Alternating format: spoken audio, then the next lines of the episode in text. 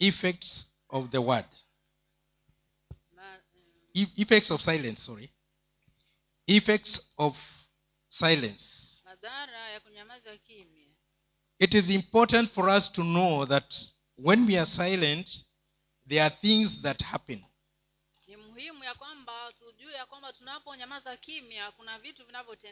And when we, we talk also there are things that happen na pia tunapozungumza kuna vitu vinatendeka. The reason why god gave us the ability to speak unlike other animals is because there are things that we create when we speak. Makusudi ya kwamba mungu alitupatia uh, uwezo huo wa kuzungumza. When we don't speak there are things that happen because of our absence vivyo hivyo tunapokosa kunena kuna vitu hufanyika kwa sababu ya kuto kuwepo kwetu. Because when you fail to stand in the gap maana unapokosa kusimama katika mwanya and speak the will of god na uzungumze mapenzi ya mungu you uh, genesis. nataka tuanze kwa kusoma kitabu cha mwanzo. In the book of genesis we see something that happened because somebody was silent. Katika kitabu cha mwanzo tunaona kuna vitu vilifanyika kwa sababu kuna mtu ambaye alinyamaza kimya. Kitabu cha mwanzo mlango wa tatu mstari wa sita tatu sita mpaka nane. Nitasoma. Mwanamke alipoona ya kuwa ule mti wafaa kwa chakula wapendeza macho nao ni mti wa kutam- wa kutamanika kwa maarifa basi alitoa katika matunda yake akala akampa na mumewe naye akala. Wakafumbuliwa macho wote wawili wakajijua kuwa wa uchi. Wakashona majani ya mtini wakajifanyia nguo. Kisha wakasikia sauti ya bwana mungu akitembea bu- bustanini wakati wa jua kupunga adamu na mkewe wakajificha kati ya miti ya bustani bwana mungu asiwaone. It happened that when eve was deceived by the serpent ilitokea kwamba wakati hawa alikuwa ameshadanganywa ni shetani it is so clear that adam was around ni, ni wazi ya kwamba adamu naye alikuwepo because when it came to the time of eating as soon as she ate of the fruit she gave a piece to the husband. Maana kulipofika ni wakati wa kula maana tu alipokuta kula lile tunda alipeana sehemu ya tunda kwa mmewe. And he also ate. Naye pia akala. He failed to speak to his wife. Alikosa kuzungumza na, na mkewe. He kept quiet. Yeye alinyamaza kimya either because he loved his wife so much labda kwa sababu alikuwa anampenda sana mkewe or he feared to confront. ama aliogopa kumkabili. But he kept quiet lakini alinyamaza kimya and he ate against the will of god. na akala lile tunda kinyume na mapenzi ya mungu. And because of his failure to act. Na kwa sababu kwa sababu ya huko kwake kukosa ku, kujitokeza na kutenda he was the first one to face the wrath of god Yeye- when god came to uh, Yeye- when god finally came to them. yeye ndiye aliyekuwa wa kwanza kupatana na ile ghadhabu ya mungu mungu alipokuja kuwakuta. Because he asked him have you eaten of the fruit of the tree that i told you not to eat? Maana mungu alimuuliza je umekula matunda ya mti ambao uliwambia msile? He did not confront eve he confronted adam.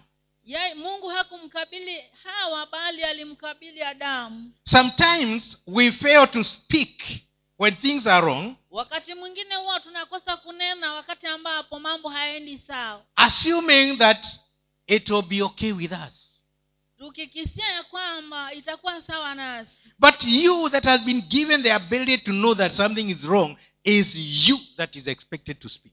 Lakini kwako wewe ambao umepewa uwezo huo wa kuzungumza wakati mambo yako makosa ni wewe ndiye ambaye utafuatwa na hiyo ghadhabu. You who, who has noticed that something is wrong wewe ambaye umetambua ya kwamba mambo hayako sawa it is you who is supposed to speak ni wewe ndiye unayetakiwa kunena. There are sometimes we are too too fearful to correct things. Wakati mwingine huwa tunaogopa sana kurekebisha mambo. I remember like one day i was at the stage. Nakumbuka kuna siku moja nilikuwa kule katika stage ya gari. And i noticed a lady whose whose zip was down na nikatambua ya kwamba kuna mama moja ambaye zipu yake ilikuwa imefunguka. And i just approached and told her Mom, uh, i wish you understand me. Na nikampata nikamwambia natumai ya kwamba utanielewa. But i don't want you to be seen the way i'm seeing you. Can you just rectify your zip?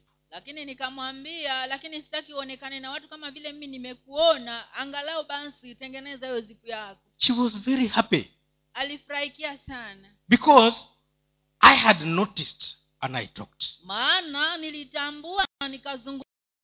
How many times do you meet somebody especially men with their zip down and you cannot speak because you don't want to be to be said that you saw the zip is down?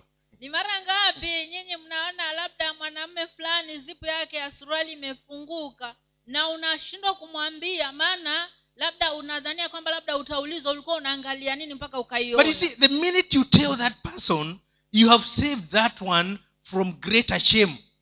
Lakini mara tu unapozungumza na huyo mtu kuhusu hilo jambo umemwokoa kutokana na aibu kubwa. Now that's just about zips. Hiyo basi ni mambo tu na, na, na zipu how many other things do you keep silence saying that after all it's not me ni mara ni, ni mara ngapi unapoona vitu viko makosa wanyamaza kimya? Maana wewe unasema ah, hata hiyo hainihusu.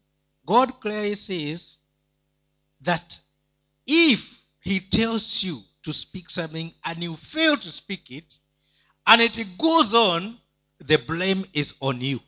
Mungu anasema ya kwamba wakati anapokwambia uzungumze kuhusu jambo na ukose kuzungumza na hicho kitu kiendelee hivyo hivyo lawama itakuwa juu yako it will not be on the person who is missing haita hiyo lawama haitakuwa juu ya yule mtu ambaye anaenda makosa. but on you who fail to, to lakini itakuwa kwako wewe ambaye umekosa kumrekebisha. Adam could have enjoyed staying in the garden if only he told his wife please don't eat adamu ange angebaki tu katika lile shamba la edeni. Kama tu angemwambia mke wake usile hilo hiyo tunda. He was there when she was being convinced to eat. Alikuwepo wakati ambapo mke wake alikuwa anashawishiwa ale lile tunda. But he kept quiet. Lakini akanyamaza kimya. He fell from grace.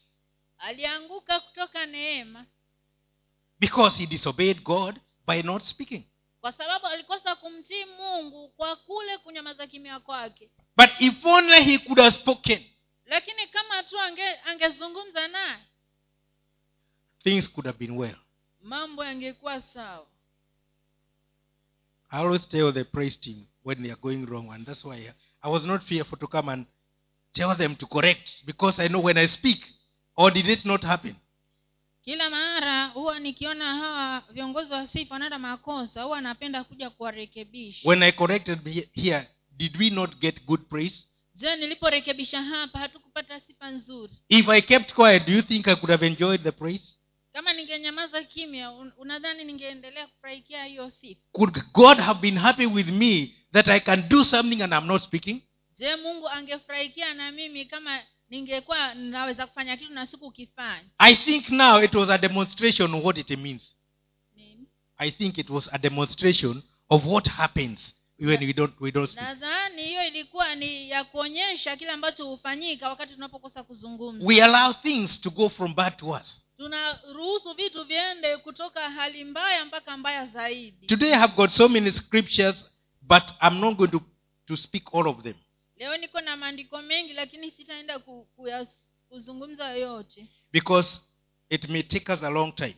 Maana itaweza kutuchukua muda mrefu sana. So i'm going to be selective. Kwa hivyo nitaenda kuchagua sehemu ya kusoma. In the book of genesis we are not going to read genesis 49 from verse 1 to 4 mwanzo katika kitabu cha mwanzo mlango wa arobaini na tisa moja mpaka nne hatutasoma utajiandikia ukasome. Jacob had be, had seen had known that his son had slept with one of his concubines. yakobo alitambua ya kwamba mmoja wanawe alikuwa analala na yule suria wake But he kept, he kept quiet. lakini alinyamaza kimya He didn't say anything hakusema chochote until the day he was blessing them. hadi ile siku ambapo alikuwa anawabariki wanawe And that is when he spoke to Reuben na hapo ndipo alipomzungumzia rubeni and said, You are my firstborn, the strength of my of, of, of my, my, my this my strength. You are my strength. na ndipo akamwambia wewe ni mzalengo wa kwanza Nguvu ya ujana wangu But you will never excel lakini hautafanikiwa kamwe because of what you did. kwa sababu ya kile ulichofanya Suppose he had spoken to ruben earlier. Je kama angekuwa amezungumza nawe rubeni mapema Reuben could have had a time to repent ruben, and, and make it up with the dad. ruben angekuwa na nafasi ya kutubu kabla ya kufika kipindi kile And things could have been well with, with ruben na mambo yangekuwa vyema na huyu rubeni Imagine when they were the, his brothers were planning to kill Joseph. wakati wakati ambapo mandugi zake walikuwa wanapanga kumua yusufu He was fighting to keep him alive. yeye ndiye alikuwa anapigana kumtetea yusufu And many other things where he led his brothers in the right way. na katika mambo mengi pia wakati ambapo aliongoza ndugu zake katika njia sawa But all this time, until the father was so old, there was something he was hiding in his heart that he had not spoken. lakini katika huu muda wote wakati ambapo baba yake alikuwa mzee kuna vitu alikuwa anaficha katika moyo wake How much are you hiding in your heart? Je wewe nawe wa, waficha vitu vingapi moyoni mwako How much damage will you cause with the things that you are not speaking about? ni madhara kiasi gani ambayo utasababisha kwa sababu na hivyo vitu ambavyo umevificha katika moyo wako Because if you don't speak them out, they are still working in you. maana kama hutavizungumza basi bado vitaendelea kufanya kazi Either they destroy you or they destroy another. Ama vikuangamize wewe ama viangamize yule mwingine So it is good to speak out. kwa hivyo ni vyema kuzungumza There is somebody who spoke out his mind. kuna mtu ambaye aliweza Or before we get there, let's let, let, let me just talk about Second Samuel, the book of Second Samuel. kitabu cha samueli wa pili mlango wa kumi na tatu ishirini mpaka ishiri na mbili I'll just speak. You can read all of it because I had selectively picked those few verses. Amnon had raped his sister, the uh, although not of the same mother.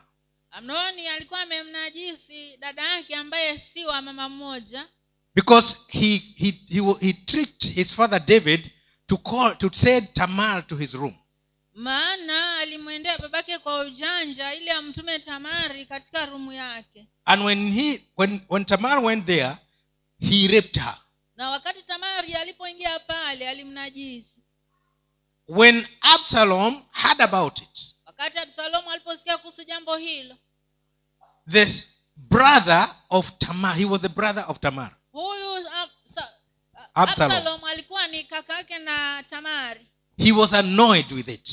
Alichukiza sana na jambo hilo. And he hated his brother amnon. Na akamchukia sana huyo kakake abnoni but the bible says if you read those few verses he didn't say anything. Lakini kama utasoma katika maeneo hayo ya bibilia utagundua kwamba yeye hakusema kitu. The bible says he didn't say anything good or bad to that to, to amnon. Bibilia inasema kwamba hakusema kitu chochote chema ama kibaya kwa abnoni David also, when he had it, he was annoyed, but he didn't say anything. daudi naye pia alichukizwa lakini hakusema kitu But both of them suffered the consequences thereafter. lakini wao wote waliweza kuteseka kwa sababu ya matukio ya kitendo hicho Absalom ordered the, the death of his brother Amnon. absalomu akaweza kuamrisha kifo cha kakake amnon Absalom also overthrew the government of his father David. Na absalom naye alitaka Ali- kupindua serikali si alitaka. Alipindua serikali ya babake daudi. And so david suffered and then absalom uh, raped 300 of the of his father's concubines. Daudi aliteseka na huyu absalom akaenda kunajisi wale masuria wa baba yake ya mia tatu. The consequences. Hayo ni madhara ambayo yanafuata baadaye. And eventually there was a civil war in israel na hatimaye basi kukawa na vita vya kikabila. Vya ndani kwa ndani. Vya ndani kwa ndani. And so many people died. Na watu wengi wakafa. Until when absalom died that's when it ceased. Hadi wakati ule ambapo absalomu alifariki ndiyo hiyo vita ilimalizika. Suppose they had discussed that issue with amnon. Je kama wangekuwa wamezungumza vitu hivyo na amnoni singekuwa vizuri. But now they kept quiet lakini wao walinyamaza kimya. And the consequences followed. Na hayo madhara yakawafuata. So there are times when we keep quiet thinking it's well. Kwa hivyo kuna wakati tunaponyamaza kimya kuna vitu haviendi vizuri. We have to talk. Ni lazima tuzungumze. We have to speak. Ni lazima tunene. And when we speak that's when we can finish it. Na tunaponena hapo ndipo tunamaliza huo uhasama it doesn't matter who you are confronting. Haijalishi ni nani tunayekabiliana naye. Mind you this is the word that god has given me for the church. Nikwambia kwamba hili ndio neno ambalo mungu amenipatia kwa ajili ya kanisa. We need to talk. Tunatakiwa tuzungumze. Let's go to the next one. Inayofuata ni isaya hamsini na tatu saba mpaka kumi na nne. I want us to read that one because i'm going to refer to it later on. Kitabu cha nabii isaya mlango wa hamsini na tatu mstari wa saba mpaka wa kumi na nne. Nasoma isaya arobaini na tatu saba mpaka kumi na nne. Hamsini na tatu saba mpaka kumi na nne. Alionewa lakini alinyenyekea wala hakufunua kinywa chake kama mwana kondoo apelekwaye machinjoni. Na kama vile kondoo anyamazavyo mbele yao wakatao manyoya yake naam hakufunua kinywa chake.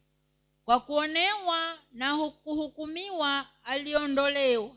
Na maisha yake ni nani aliyeyasimulia maana amekatiliwa mbali na nchi ya walio hai alipigwa kwa sababu ya makosa ya watu wangu. Waka- wakamfanyia kaburi pamoja na wabaya na pamoja na matajiri katika kufa kwake ingawa hakutenda jeuri. Wala haku, ah, wala hapakuwa na hila kinywani mwake. Lakini bwana alidhihirika kumchubua aliridhika kumchibua amemhuzunisha. Utakapofanya nafsi yake kuwa samahani utakapofanya nafsi yake kuwa dhabihu kwa, dhambi ataona uzao wake utaishi siku nyingi. Na mapenzi ya bwana yatafan, yatafanikiwa mkononi mwake ataona mazao ya tabu ya nafsi yake na kuridhika. Kwa maafa yake mtumishi wangu mwenye haki atawafanya wengi kuwa wenye haki naye atayachukua maovu yao. Kwa hiyo nitam, nitamgawia sehemu pamoja na wakuu naye atagawanya nyara pamoja nao walio hodari kwa sababu alimwaga nafsi yake hata kufa akahesabiwa pamoja na hao wakosao walakini alichukua dhambi za watu wengi na na kumwam, na, ku, na, kumwombe, eh, na kuwaombea wakosaji I had written 14, but you know, when you are reading, when, I, when I'm making notes, sometimes I'm too fast in writing. it's up to 12. Now, um, this is talking about Jesus. katika sehemu hii ya maandiko inazungumza kuhusu bwana wetu yesu kristo. Jesus could not fight for himself, yesu hakujipigania mwenyewe. Not because he was unable to, si kwa sababu alikuwa hawezi. He did not argue his case of innocence. Wala hakutetea ile kesi yake kwamba hana hatia not because he was not able si kwa sababu alikuwa hana uwezo but because he was meant to keep silent so that he can go through all the things that he went through for the sake of us. lakini ni kwa sababu alikuwa amehesabiwa kwamba anyamaze kimya kwa yote aliyopitia kwa ajili yetu sisi sote. Because on one side he was god standing in the gap kwa sababu kwa upande mmoja alikuwa mungu ambaye alikuwa anasimama katika mwanya. On the other side he was a man to give us an example of what we are supposed to do. Na kwa upande ule mwingine alikuwa ni mwanadamu ambaye alikuwa anatupatia mfano ya vile tunavyotakiwa kufanya. If perchance he argued his case kama kwa mfano angeweza kutetea ile kesi yake then he could not have died for us basi hangekufa kwa ajili yetu. So by keeping quiet and being silent kwa hiyo kwa kule kunyamaza kwake kimya we were able to get salvation. tuliweza basi kupata uokovu but many times when we keep silent things deteriorate instead of becoming better. Lakini mara nyingi tunaponyamaza kimya mambo huwa yanadorora kuliko yawe mazuri. And then what do we say later when things have happened? Alafu baadaye wakati kitu kimefanyika tunasema nilionyeshwa. Nilijua. Then what did you do when you were shown and when you knew? Unaanza kujisemea mwenyewe ati mimi nilionyeshwa hicho kitu. Na sasa ulipoonyeshwa ulifanya nini? I knew it was going to happen. Mimi nilijua itaenda kufanyika hivi. So what did you do to stop it from happening. Na basi wakati ulipojua kwamba kitu kitafanyika kama hicho ulifanya ulichukua hatua gani? Did you warn that person in danger? Je ulienda ukaonya huyo mtu kuhusu jambo hilo? Or were you waiting together with the devil to see it happen? Ama ulikuwa ngojea ukiwa pamoja na shetani ili uone huyo mtu akiingia kwa shida? Because if you don't do the will of god you're doing the will of somebody else maana kama hufanyi mapenzi ya mungu basi wafanya mapenzi ya huyo jamaa. We are called to see to identify and to stop all that is not supposed to be. Tumeitwa tuone na tuweze kutambua na kusimamisha kitu chote kibaya ambacho kinataka kufanyika. If you don't make an effort then you are the one to blame. Kama hautafanya juhudi yoyote basi wewe ndiye wakulaumiwa i hate people who come to tell me eh, me i knew I, I had seen it. Mimi nachukia sana wale watu ambao wanakuja kusema ah mi nilijua lijua hiyo tayari mimi. Nilikuwa nimeonyeshwa ukafanyaje? Ulionyeshwa kwa nini? Kwa sababu ni rafiki wa mungu sana kuliko huyo mwingine? Kwa sababu una masengenyo na mungu juu ya watu? Maana kama mungu ni msengenyaji ataonyesha watu wa kunyamaza kimya. Lakini kwa sababu si msengenyaji anaonyesha watu watakaochukua hatua. If he chose you and you don't take action it's like you're saying god is a gossiper. Kama unaonyeshwa na uchukui hatua yoyote ni kuonyesha kwamba mungu ni msengenyaji. I don't say that nobody can be shown you can be shown but don't make god a gossiper. Sijasema hati ya kwamba mtu hawezi kuonyeshwa. Najua unaweza kuonyeshwa lakini huwezi kusema eti mungu ni msengenyaji. Moses would go before god and tell forgive them. Musa angeenda mbele za mungu na amwambie mungu wasamehe hao. And these are people who had messed with god. Kuna watu wamekosea kuhusu Mungu. wamemkosea mungu. But moses would go there because he had been told and he said please forgive them lakini musa angeenda pale na mwambie mungu tafadhali wasamehe. God tells him i'm going to raise another generation through he says forbid it to be so.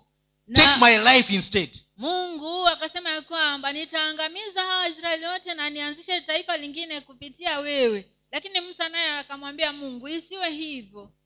Afadhali uchukue maisha yangu. Standing in the gap.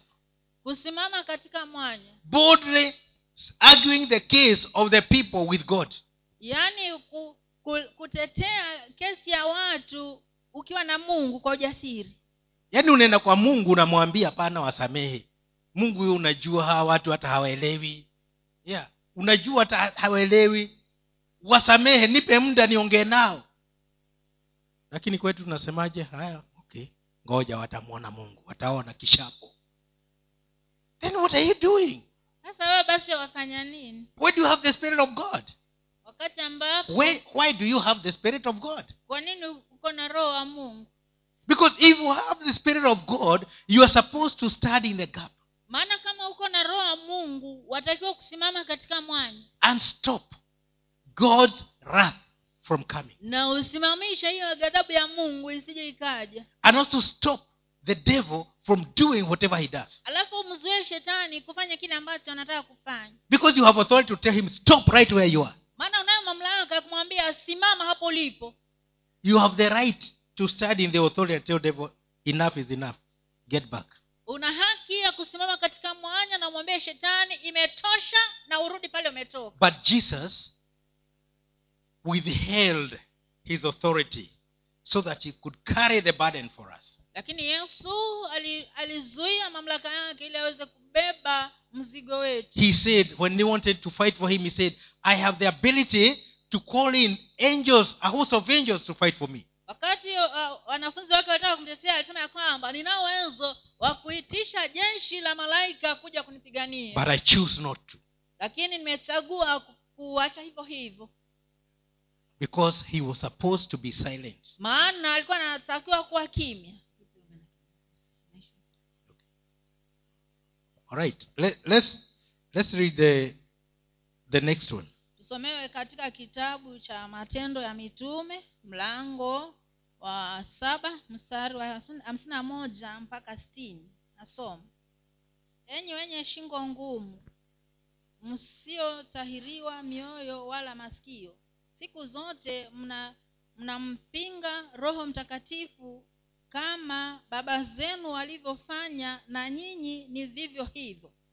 Ni yupi kati ya eh, ni yupi katika manabii ambaye baba zenu ha- hawakum- ha- hawakumuudhi? Nao waliwaua wale waliotabiri habari za kuja kwake yule mwenye haki ambaye ninyi sasa mume mumekuwa wasaliti wake mkamuua.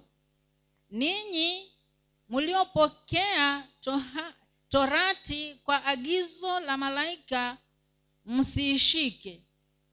Basi waliposikia maneno haya wakachomwa mioyo wakamsagia meno. Lakini yeye akijaa roho mtakatifu akakaza macho yake akitazama mbinguni akauona utukufu wa mungu na yesu akisimama upande wa mkono wa kuume wa mungu. Akasema tazama naona mbingu zimefunguka na mwana wa damu amesimama mkono wa kuume wa mungu.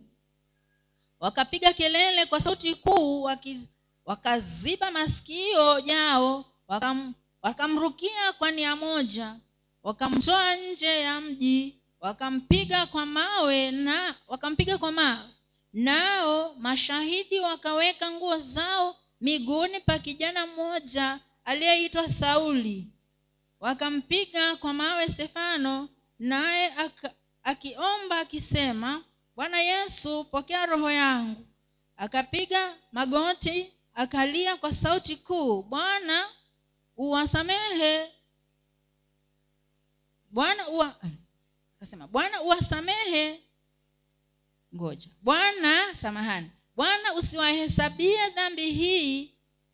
Akisha kusema haya akalala. Na sauli alikuwa akiona vema kwa kuua kwa kuuawa kwake. Now if you read the whole chapter i, I just chose the last part and I, I just wanted to pick that part but let me talk briefly about the, the whole chapter. Kama unaweza kusoma hiyo uh, mlango wote wa saba maana nilichukua tu ile sehemu ya mwisho Now- stephen had talked to the people telling them the, the, the, the history of salvation from the times of abraham up to their time. Stefano alichukua wakati wake kuwaelezea wale watu historia kuhusu mambo ya uokovu kuanzia wakati wa abrahamu hadi wakati wao. It's a very interesting stage to, to read if you want to know the history of, uh, of, uh, of Abraham. It is briefly narrated and how they came to that time. ni sehemu tamu sana ya bibilia ya kusoma kama unaweza kusoma maana ni hadithi yote kuhusu abrahamu hadi wakati walipofika kipindi kile ambayo imewekwa kwa, kwa, kwa muktasari And now he talked to these people and showed them their sin.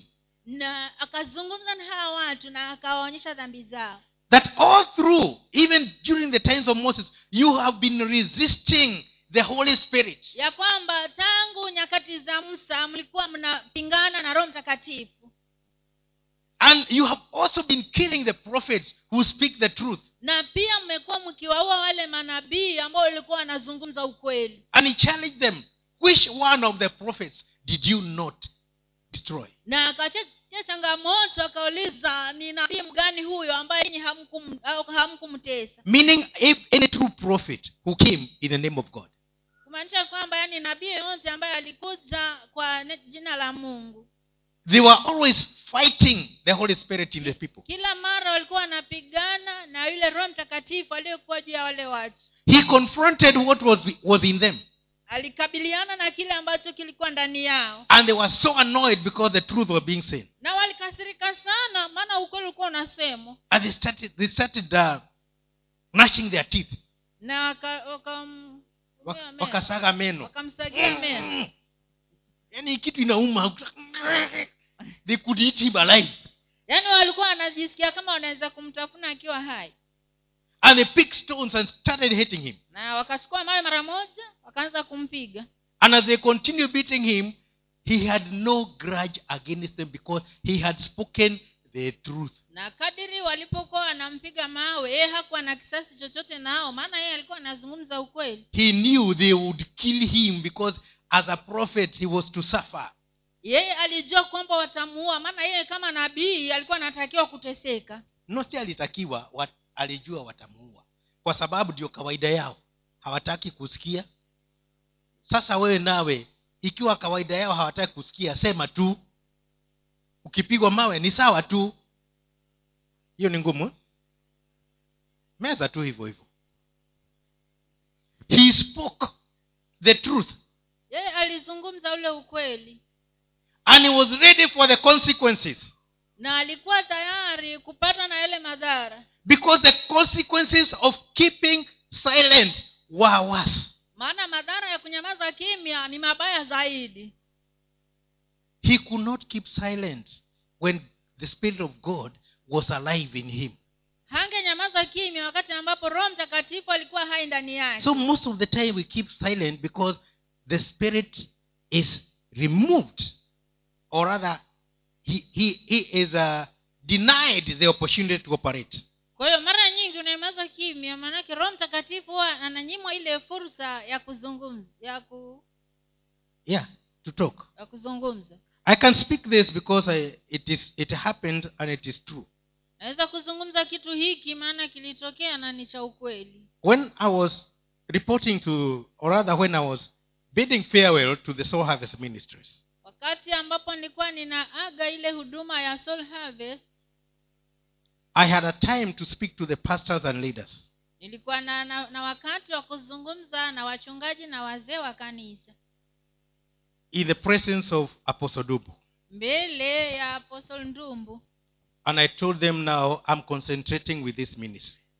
Na nika- kwamba sasa hivi nashughulikia huduma ile ya tabernacle temple of praise and when i was done apostle dubu spoke. Nilipomaliza kuongea apostle ndumbu naye akanena. And he pointed a finger at the pastors and leaders. Na akawata kidole wale wachungaji na wale wazee wa kanisa. And he said huyu mzee huyu mambo yale huniambia nyinyi hamwezi kuniambia nyinyi. He told what he tells me you, can, you cannot dare tell me. Yeye aliposimama aliwaambia hawa wachungaji na wazee wengine wa kanisa. Nyinyi hamniambii vitu vyenu kama vile huyu because when he goes wrong they say yes yes yes and they follow. Maana wao kila mara anapowaambia kitu wao wanasema tu ndio ndio ndio na wanafuata. When i wanted to review the setting i was told pastor please don't do it this time by one of you. And i said yes wakati nilipokuwa nataka ku- nilikuwa nataka hii viti vikaribiane mmoja wenu akaniambia pasa bado ni kubaya. Nikaviacha hivyo hivyo. Afadhali tuwe wachache lakini kwa mawazo yangu ilikuwa sasa angalau tutengene tuongeze watu wengine. Lakini nikasikiza na nikaviacha na sina shida navyo. Because you are there you can see what i can see. Maana uko hapo na unaweza kuona kile nachoona if this pillar was to start coming down i would not see but you would see. Kama hii a, mbao ingeanza kuja chini wewe ungekuwa unaona lakini misioni so if you ran away i would just be here to get my head my head banged. Kwa hiyo kama wewe ungeamka tu ukakimbia zako mi ningekaa tu hapa na or, if- niangukiwe or if you kept going niliona ikianguka "Ah, so he told the pastors and leaders this mzee tells me things you people cannot tell me. Kwa hiyo um, aposto ndugu akaambia hawa wachungaji na wazee wa kanisa kwamba huyu mzee huyu huniambia vitu ambavyo nyinyi hamniambii. But those times when i tell i used to tell him the things they cannot tell him. We used to fight. He says no and i say yes and i say no. He, he refuses and i say no that is the way it is. Lakini kabla sijatoka wakati nilipokuwa najaribu kumwonyesha vitu ambavyo vile vinafaa kwenda yeye tungeanza kupingana hapo lakini mi ninge kaza- ningesimamia tu hapo kwa msimamo wangu. If you don't tell me when i'm wrong when will i know and i think what i'm doing is right? Kama wakati naenda makosa hautaniambia ni lini nita, nitajua na nijirekebishe? Because i think it is right. Maana mimi ninapoendelea hivyo naona ninaenda sawa. So stephen was confronting the, the leaders the faith leaders. Kwa hivyo stefano akawa na wakabili wale viongozi wa dini and they also led the people to throw the stones. Na wao wakaongoza watu kumpiga mawe. And then stephen looked up and he saw god applauding. Jesus applauding for what was going on. Na alipotazama juu akaona mbingu zimefunguka na akamwona yesu akimpongeza kwa kile anachofanya. He said well done my son. Akasema umefanya vyema mwanangu. And they continue hating him. Na wao wakaendelea kumpiga mawe. And he told him i pray. Don't don't don't count this one on them. Na akamwambia yesu usiwahesabie jambo hili. The guys who were throwing stones had kept their their clothes at the feet of paul. Paul was protecting the clothes of the stone throwers. Wakati huo uh, wale waliokuwa wanatupa mawe walikuwa wameweka nguo zao miguuni kwa sauli. Yeye ndiye alikuwa analinda mavazi yao. And thereafter he was a small boy then but he grew up now. He was a young man he grew up to be a notorious killer of christians. katika kipindi hicho huyu sauli alikuwa tu ni kijana mdogo lakini alipokuwa mkubwa basi akawa sasa ni yule farisayo mwenyewe. Muuaji muuaji wa mwenyewe wakristo. Wa wakristo. And then jesus said now you have seen it all. You have killed and you have seen how they take it when they are being killed. Now you are going to fight for them. Na yesu alipomkuta akamwambia umeshaua wengi na umeona vile wameua sasa wewe ndio tenda kuwapigania. And saul became a person who could preach and fight for the rights of the christians kwa hivyo sasa sauli akawa ndiye mtu ambaye angewapigania na kuwahubiria wakristo. And he had no condemnation because he knew that stephen prayed for him before he died. Na alikuwa Hahukumiki. hahukumiki maana yeye alijua kwamba stefano alimwombea kabla aliwaombea kabla hajakufa. And he said don't count this one on them. Na akasema usiwahesabie dhambi hino. So god forgive murderers because somebody spoke. Kwa hiyo mungu akasamehe hao wauaji kwa sababu kuna mtu ambaye alizungumza. When you don't forgive then it so remains that it is not forgiven. Unapokosa kusamehe basi hiyo ni kumaanisha kwamba dhambi hiyo na haijasamehewa si kusamehe kimoyomoyo maana james chapter 5 verse 19 and 20 it doesn't say that you, you, you think it in yes, inside yourself. Maana katika hiyo yakobo tano kumi na tatu haisemi ya kwamba hati uviweke ndani ya moyo wako. Yaani kumi kuanzia kumi na, na, kumi na tisa na, na ishirini. Inasema ukimrejesha mwenye dhambi kutokana na hali yake unaokoa nafsi na mauti na kufunika wingi wa dhambi. Wewe ambaye unaongea. Bwana ziwe sana. Amen. unaokoa nafsi na mauti na unafunika wingi wa dhambi kwa kuongea. Kwa hivyo usipoongea nafsi inakufa alafu dhambi zinarundikwa juu yake. Are you getting the picture? Je mnapata hiyo taswira? So when you keep silent unaponyamaza kimya a sinner dies in a sin. mwenye dhambi anakufa katika dhambi zake. And he faces eternal judgment na anaenda kukabiliana basi na hukumu ya milele. But when you speak to them lakini unapowazungumzia the way uh, stephen spoke to them kama vile uh, stefano alipowazungumzia murders like saul are turned into preachers like paul. Wauaji kama akina sauli wanageuzwa kuwa wahubiri kama paulo. And most of what we read in the new testament was written by a former murderer. Na sehemu nyingi tunazosoma katika agano jipya iliandikwa na huyo ambaye alikuwa muuaji.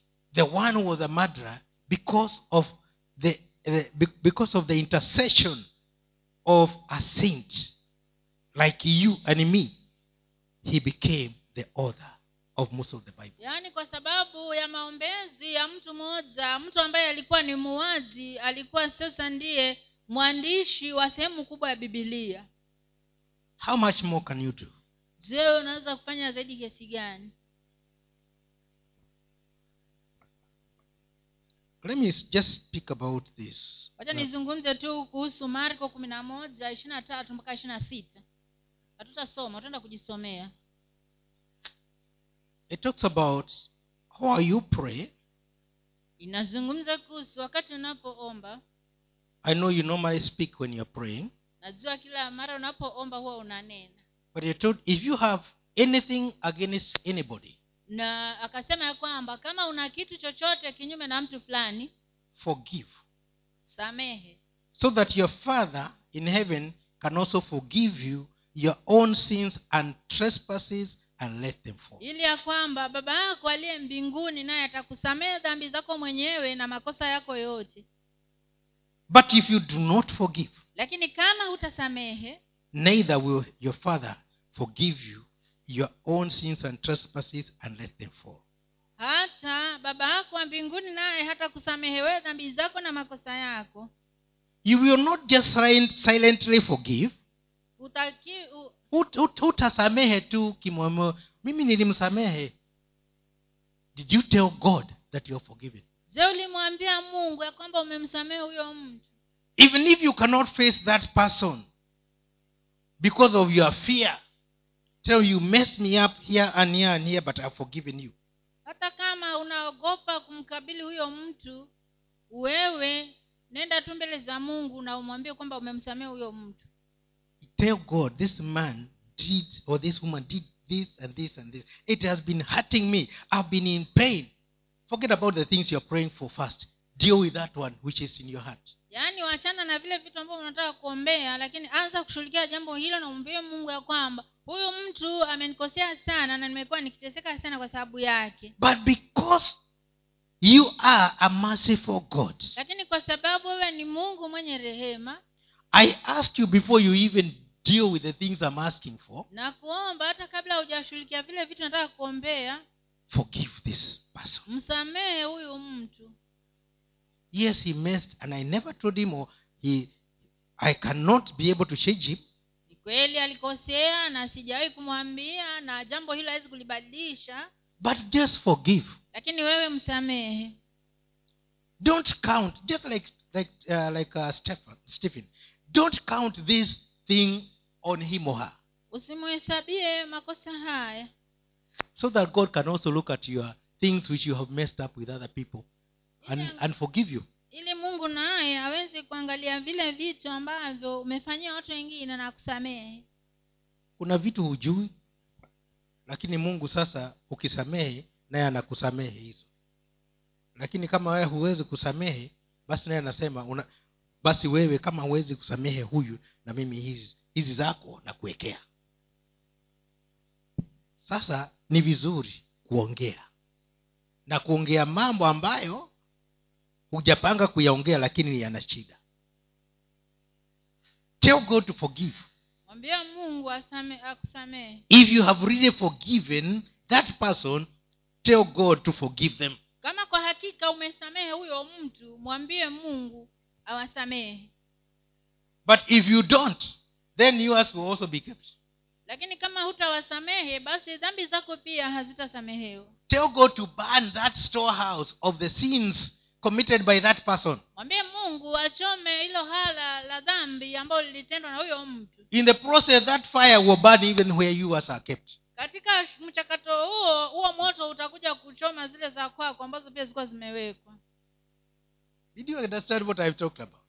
Je unaelewa kile inachozungumza as you as the fire burns that storehouse where those things that are hurting you are kept that fire will be so intense it will destroy. Kadiri ule moto unaendelea kuchoma lile ghala ambapo mambo ya dhambi za yule mtu zimewekwa za kwako ule moto pia utakuwa unakuja kuchoma za kwako. God will cause them to be dropped. Mungu atasababisha ziweze kuondolewa some people may just say i knew this man. He was like this and like and this. Yeah but he was. He is not. Watu wengine wakasema ah huyu mtu namjua vizuri sana. Huyu alikuwa ni mwaji mbaya sana. Lakini alikuwa na si sasa. Yeah because it is over. Maana kitu hicho kimeisha. Amen. Amen. Now this other one is uh, almost a repetition katika kitabu cha matendo ya mitume nane ishiri na saba mpaka arobaini ni kama tu marudio ya kile tumefundishwa. But it is very very powerful. Lakini ina nguvu sana. Philip was in a revival meeting. Philip akiwa katika mkutano wa vuvio he was taken away to the desert. aliondolewa akapelekwa jangwani. And when he got there na alipofika kule the spirit of god told him to go near a chariot of an of a of a, a, a eunuch an african eunuch from ethiopia. Na alipokuwa pale jangwani roho mtakatifu akamwambia asongelee ile gari ya kukokotwa ya yule toashi wa, wa, wa ethiopia. He was coming from jerusalem to worship. Alikuwa anaenda he was coming Yerusalemu from kwa- jerusalem. alikuwa anatoka yerusalemu kuabudu. And he was he was a zealous man. He was reading he was reading the the, the, the book of uh, of isaiah na 53 ni mtu aliyekuwa na shauku sana katika wakati huo alikuwa anasoma kitabu cha isaya. And uh, as he was reading he he could not understand what was going on. Na kadri alivyokuwa anasoma hakuweza kuelewa kile kilichokuwa some people don't even understand when we are preaching. Wakati watu wengine huwa hata hawaelewi wakati tunapohubiri. But somebody who could understand can explain what is going on. Lakini mtu mwingine ambaye anaelewa anaweza kufafanulia kile kinachoendelea. So when he went there he told them do you understand what you're reading? Lakini filipo alipomfikia wito ashi alimuuliza je unaelewa kile unachosoma? Said how can i understand unless somebody explains to me? Naye akasema nitaelewaje kama hakuna mtu amenielezea? It is written and that very thing is what philip had to explain as it is written Ime- vile ilivyoandikwa hicho ndicho kitu ambacho filipo alikuwa akifafanue kama vile kilivyoandikwa. He did not write a new thing. Yeye hakuandika kitu kipya. He only spoke what was written. Yeye alizungumza kitu kile ambacho kimeandikwa. It became alive for the eunuch. Ikawa hai kwa huyu toashi and he went a step further the one the thing we are being told going beyond the harvest na akaenda hatua mbele zaidi kwa yaani kama vile tumefundishwa asubuhi kwenda beyond zaidi ya kupanda na kuvuna. Akasema sasa ninaamini.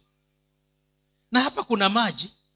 Ni nini nafanya nisibatizwe? Why should i not be baptized? And there is water here and i already believe. Na ndipo akasema mbona nisibatizwe na hapa kuna maji na nimeamini if philip had not come and spoken to him he could not have seen the need for him to be baptized. Kama filipo hangekuja na kuzungumza naye hakuona umuhimu wowote kwake yeye kubatizwa. But after being spoken to by Philip, lakini baada ya kuwa filipo amemzungumzia and the word being made easier by Philip through his mouth, na neno likifanywa kuwa rahisi na filipo kupitia mdomo wake this man realized that they, he needs something more than just what he had.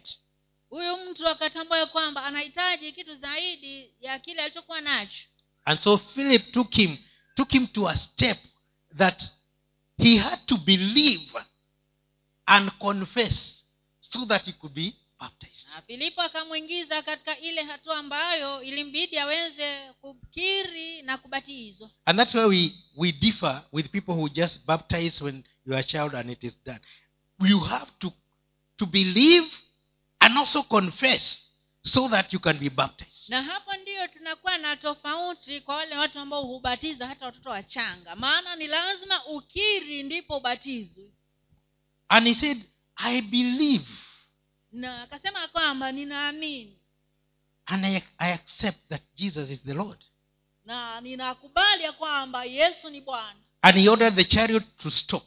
na akamrisha ile gari simamishwe And they went into the water. na wakaenda katika maji He was baptized. When they came out, he was babbling in tongues.